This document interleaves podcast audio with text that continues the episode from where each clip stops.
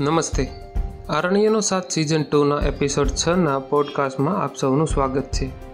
જેમાં ભારતના વિવિધ ખૂણાથી આપની માટે લઈ આવ્યા છીએ સાયન્ટિફિક રિસર્ચ વન્ય પ્રાણી સંરક્ષણની વાતો, તેમજ પર્યાવરણ વિશે સરકારના નવા નિયમો વિશે.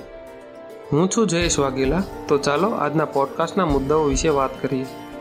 પહેલું, સંરક્ષિત વિસ્તારની આસપાસ ન્યૂનતમ ઇકો સેન્સિટિવ ઝોનની ઘોષણા. ત્યારબાદ, મોરેશિયસમાં થયેલા તેલના લીકેજ વિશે. ત્યારબાદ જોઈશું મેથારાનમાં મળેલી પતંગિયાઓની સત્યોતેર નવી પ્રજાતિઓ વિશે. તો એ મુદ્દાને વિસ્તૃત જોઈએ, જેમાં પ્રથમ વાત કરીશું સંરક્ષિત વિસ્તારની આસપાસ ન્યૂનતમ ઇકો સેન્સિટિવ ઝોનની ઘોષણા બાબતે.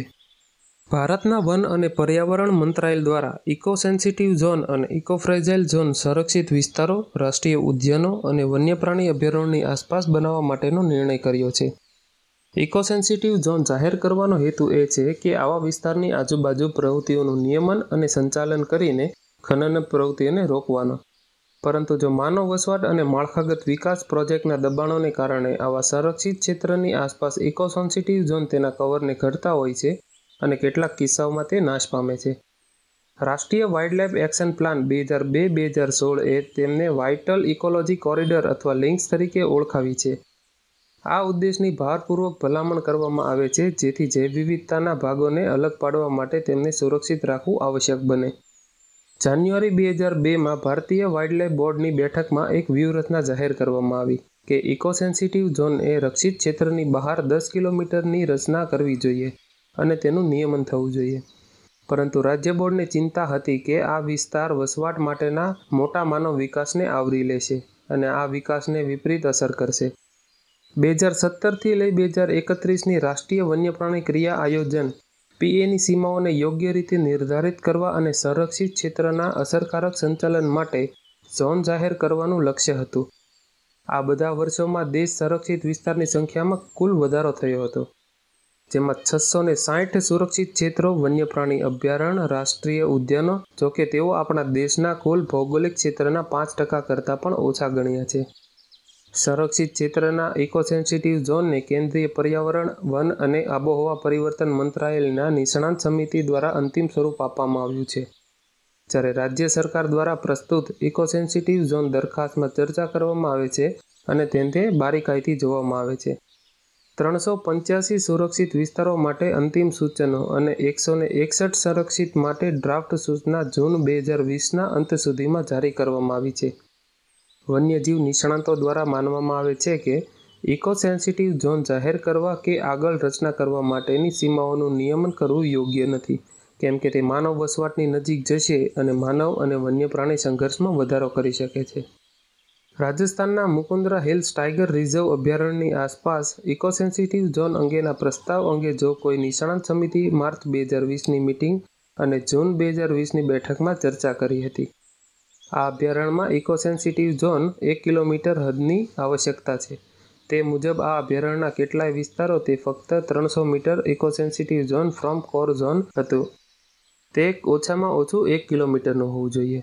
પરંતુ માર્ચ બે હજાર વીસમાં મીટિંગ કમિટીએ વ્યક્તિ કરી કે સૂચિત ઇકોસેન્સિટિવ ઝોન ઓછું છે અને તેમાં વધુ ઘટાડો કરવાની આવશ્યકતા નથી. આવો જ એક કેસ મહારાષ્ટ્ર અને હિમાલય પ્રદેશમાં જોવા મળ્યો છે.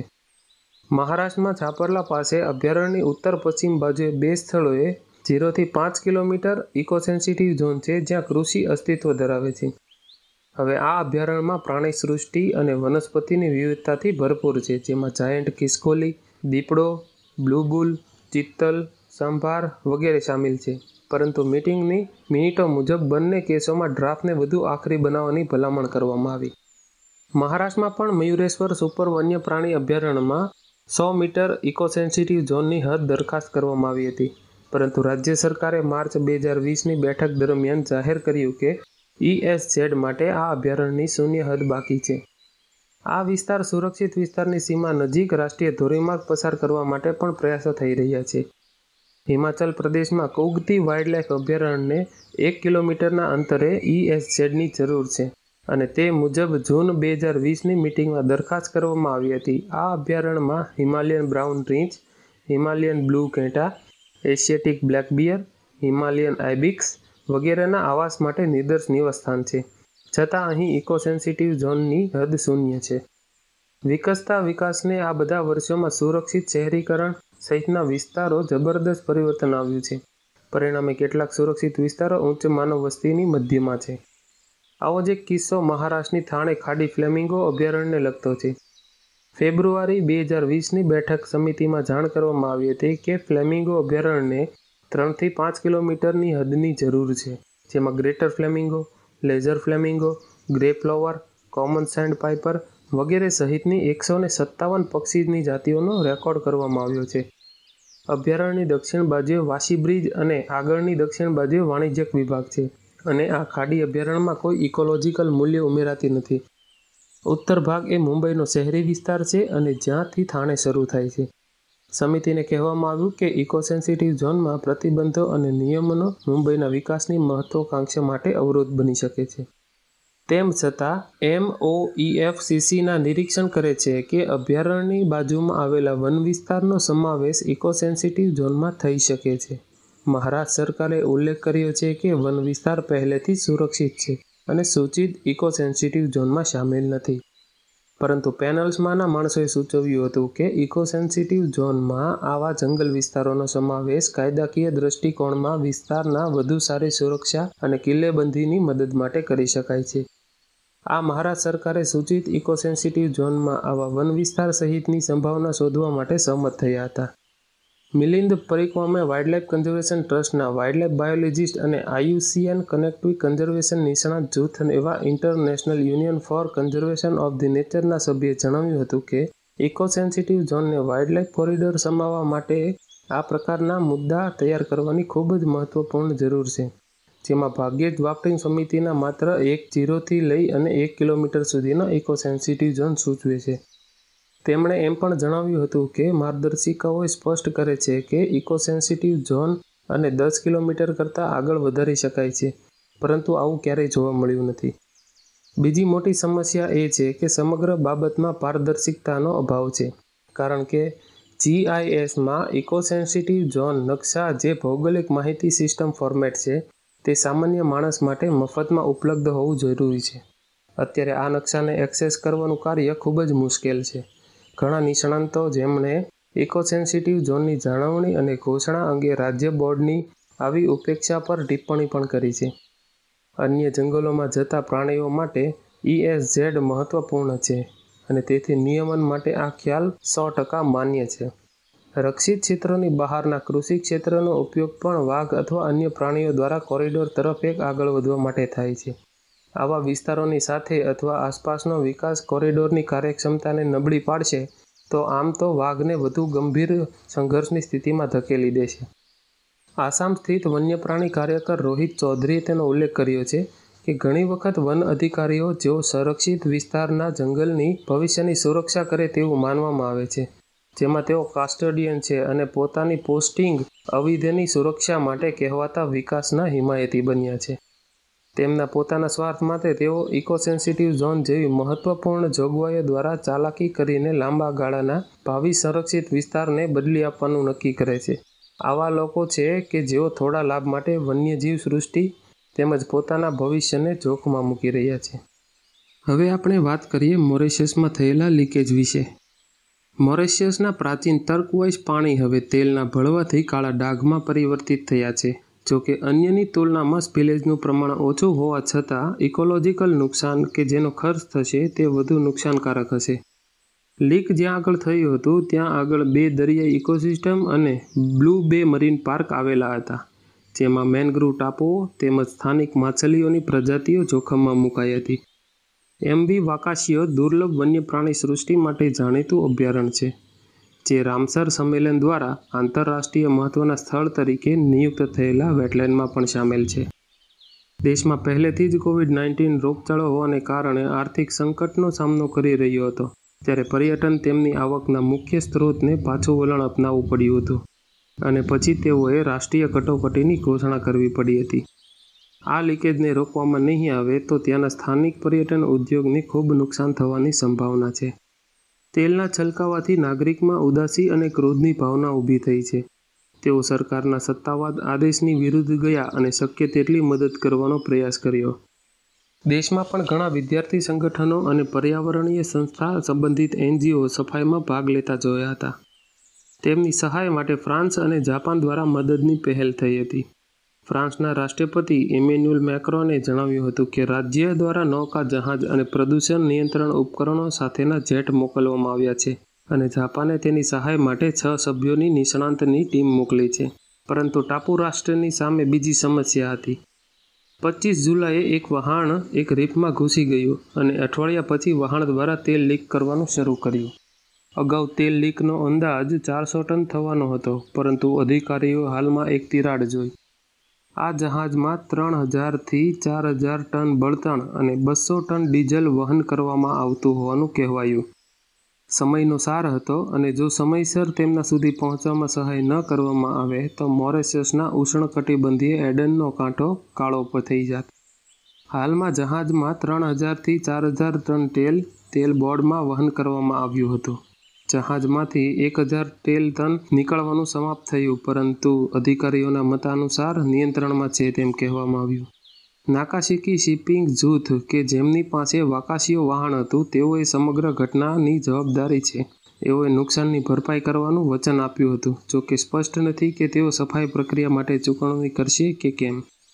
આ ઘટના એક પુરાવા છે કે અશ્મિભૂત ઈંધણ માત્ર ઉત્સર્જન દ્વારા હવામાં પ્રદૂષણ કરી રહ્યા છે, પરંતુ વાતાવરણ પર તેની અન્ય નુકસાનકારક અસરો પણ છે. તે આપણને બતાવે છે કે આપણે હંમેશા માનવ પ્રવૃત્તિઓ પ્રકૃતિ પરના જોખમને ઓછા આંકીએ છીએ. જોકે કોવિડ નાઇન્ટીન દ્રષ્ટિએ પ્રદૂષણના દરને ઘટાડ્યો અને વાતાવરણને એકદમ સાફ કરી દીધું છે. લોકોને જલંધરથી હિમાલય જોવા મળ્યો અને પશુઓ શહેરની શોધખોળ કરવાની છૂટ મળી. આપણે હજી પણ જાણીએ છીએ કે વાતાવરણને સામાન્ય બનાવ્યા પછી ફરી એકવાર પ્રદૂષિત થઈ જશે.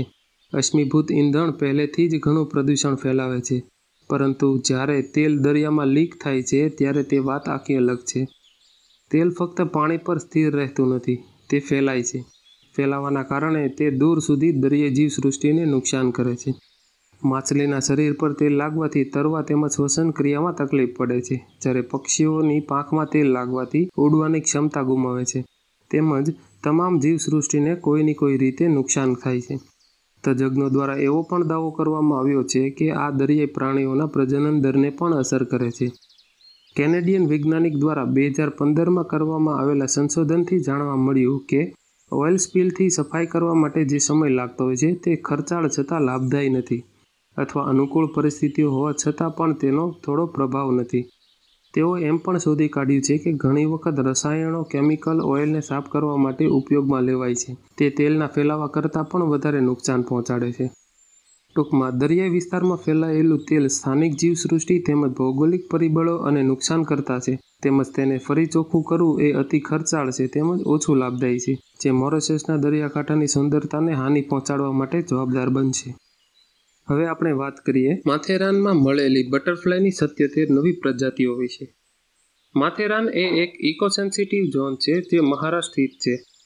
પશ્ચિમ ઘાટમાં વસેલું આ એક નાનકડું હિલ સ્ટેશન છે, જેના બાયોડાયવર્સિટી હોટસ્પોટને વખાણવામાં આવે છે. બીએનએચએસ એટલે કે બોમ્બે નેચરલ હિસ્ટ્રી સોસાયટી મુજબ છેલ્લા આઠ વર્ષ દરમિયાન એક અભ્યાસ હાથ ધરવામાં આવેલો. તેના પરિણામે માથેરાનના ઇકોલોજીકલ ફોરેસ્ટમાંથી પતંગિયાની નવી પ્રજાતિઓ મળી આવી છે. આ સાથે માથેરાન જંગલમાં બટરફ્લાયની કુલ પ્રજાતિની સંખ્યા હવે એકસો ચાલીસ થઈ ગઈ છે. એમ શહેર સ્થિત બીએનએચએસના વૈજ્ઞાનિક મેદર સાવંતે જણાવ્યું હતું કે, આ એકસો ચાલીસ જાતિઓ જે છે એ છ પરિવારની છે. આ સૂચિમાં crimson rose, orchid tit, danaid eggfly જેવી પંદર પ્રજાતિઓ પણ સામેલ છે, જેને વન્ય પ્રાણી સંરક્ષણ અધિનિયમ ઓગણીસો બોતેરના વિવિધ સમયપત્રક હેઠળ સુરક્ષિત રાખવામાં આવી છે. પ્લેન બેન્ડેડ આરએલ, સામાન્ય સાર્જન્ટ, ગામથી double banded crow, orchid tit, common puffin, big ઓગ blue, આમાંથી ડબલ બેન્ડેડ ક્રો એ પહેલીવાર ઓળખાયું. પ્રથમ વખત એકસો પચીસના વર્ષના સમયગાળા પછી માથેરાન ખાતે ઉડતી સુંદરતાને શોધવાના આ પ્રકારના પ્રયાસો હાથ ધરવામાં આવ્યા હતા. બીએનએચએસએ મુજબ બટરફ્લાયની વિવિધતામાં મજબૂત મોસમની પણ જાણકારી જોવા મળે છે. પતંગિયાની મહત્તમ વિવિધતા શિયાળા દરમિયાન તેમજ ઓછી ચોમાસા દરમિયાન નોંધાઈ હતી. અધ્યયનમાં કહેવામાં આવ્યું હતું કે પતંગિયાની પ્રજાતિઓની રચનામાં સમાનતા જોવા મળી હતી, જેનો અભ્યાસ અભ્યાસ સ્થળની જોડી વચ્ચે કરવામાં આવ્યો હતો. આ પ્રદેશમાં બટરફ્લાયની વિવિધતા એકદમ સ્થિર છે અને આસપાસના પ્રદેશોમાં સ્થળાંતર થવાની શક્યતા ખૂબ જ ઓછી છે. આગળ તેઓએ ભારતીય પતંગિયાની ઋતુ અને પ્રવૃત્તિ સૂચવવા માટે એક નોવેલ બારકોડ સિસ્ટમ રજૂ કરી હતી. અને આશા છે કે આ પતંગિયાના જીવવિજ્ઞાનિકોને સંક્ષિપ્તમાં અને અસરકારક રીતે ડેટા રજૂ કરવામાં મદદ કરશે. અઢારસો ચોરાણુંમાં બ્રિટિશ સંશોધનકાર જે એમ બેથમે તેની બટરફ્લાયની વિવિધતા માટે માથેરાનની ટેકરીનું સર્વેક્ષણ કર્યું હતું. ત્યારબાદ તેણે અઠ્યોતેર પતંગિયાની જાતિઓની જાણ કરી હતી. હવે આ સંશોધન પેપર માદર સાવંત, ડૉક્ટર નિખિલ મોડકર, સાગર સારંગ દ્વારા બાવીસ હજાર આઠસો ને તેત્રીસ અવલોકનો અને રંગ બારકોડિંગ સિસ્ટમનો ઉપયોગ સાથે આઠ વર્ષના કાર્યનું પરિણામ છે. સર્વેને પૂર્ણ થવા તન સંશોધન સુધી પહોંચવામાં લગભગ એક દાયકાનો સમય લાગ્યો હતો. બટરફ્લાય વિવિધતાનો ઉપયોગ ઇકોલોજીસ્ટ દ્વારા હેબિટેટ લોસ, ક્લાઇમેટ ચેન્જ અને હેબિટેટ ફ્રેગમેન્ટેશનનો અભ્યાસ કરવા માટે કરવામાં આવે છે અને તંદુરસ્ત ઇકોસિસ્ટમનું પ્રતિનિધિત્વ પણ કરે છે. જો તમને આ પોડકાસ્ટ પસંદ આવ્યો હોય તો તેને લાઈક અને શેર કરવાનું ભૂલશો નહીં. આવનારા પોડકાસ્ટમાં આવી જ રસપ્રદ અને પર્યાવરણ સંબંધિત માહિતી સાથે આપણે ફરીથી મળશું. Stay safe stay home